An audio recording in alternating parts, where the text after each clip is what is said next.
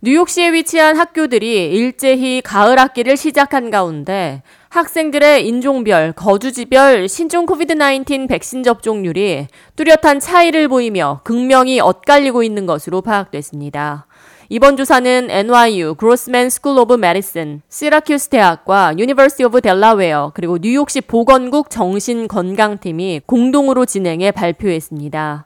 연구팀이 최근 발표한 자료에 따르면 뉴욕시에 위치한 학교에 재학 중인 학생들 가운데 인종과 거주 지역에 따라 백신 접종 편차가 뚜렷이 나타나는 것으로 집계됐습니다. 뉴욕시 소재 학교 가운데서도 아시안이 대다수를 차지하는 학교의 접종률은 평균 66%였던 데 반해 히스패닉 학생이 대다수인 학교의 접종률은 평균 53%, 흑인 또는 백인 학생들이 대다수를 차지하는 학교는 백신 접종률이 평균 44%에 그쳤습니다.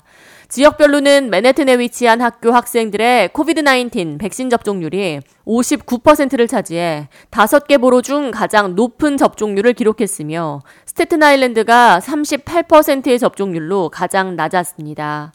학생 연령별로는 중고등학생의 접종률이 64%를 차지하며 38%에 그친 초등학교 학생의 접종률보다 월등히 높은 것으로 파악됐습니다.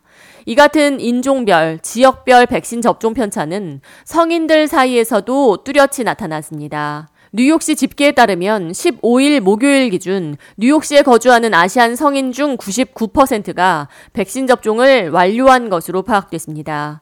그 뒤를 이어 히스패닉이 96%, 백인이 77%, 그리고 흑인이 74% 순으로 백신 접종 완료율을 기록했습니다.